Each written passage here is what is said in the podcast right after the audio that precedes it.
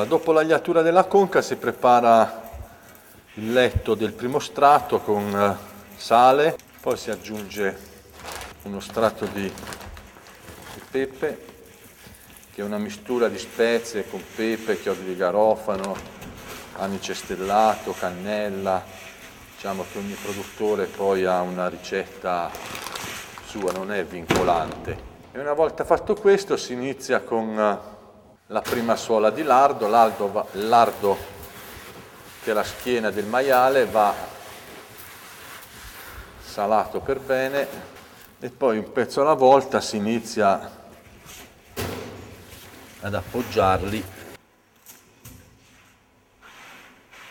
Pezzi del lardo vanno incastrati a mo' di pavimento per evitare, diciamo, tutti gli spazi che siano ben sistemati, ben intrecciati, e poi si riparte con un nuovo strato fino al riempimento della conca. Poi si chiude con un coperchio e si lascia riposare per un minimo di 6 mesi.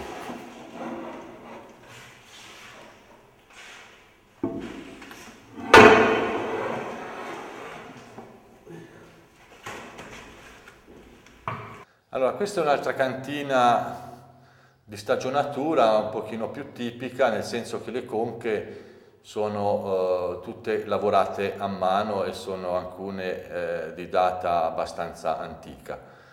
Però diciamo quello che le unisce tutte le conche è il marmo. Il marmo che viene escavato da una località qua dei Canaloni che prende il nome come Marmo dei Canaloni.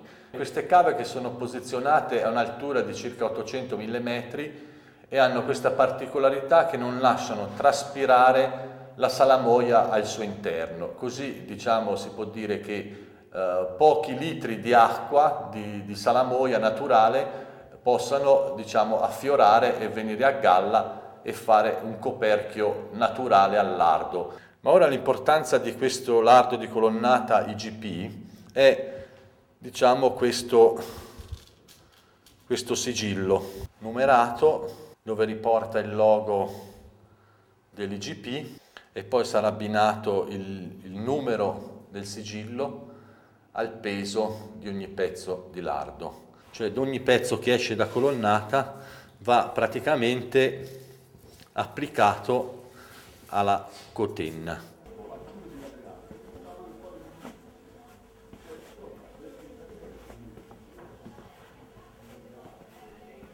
Quando noi dobbiamo consumarlo, bisogna togliere o scostare indietro il sale e le spezie che ha sopra, sempre di quel tanto che uno pensa di mangiare al momento, no?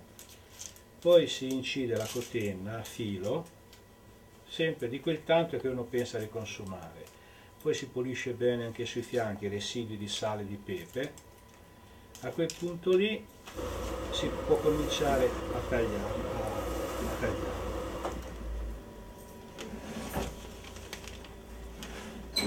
Forza!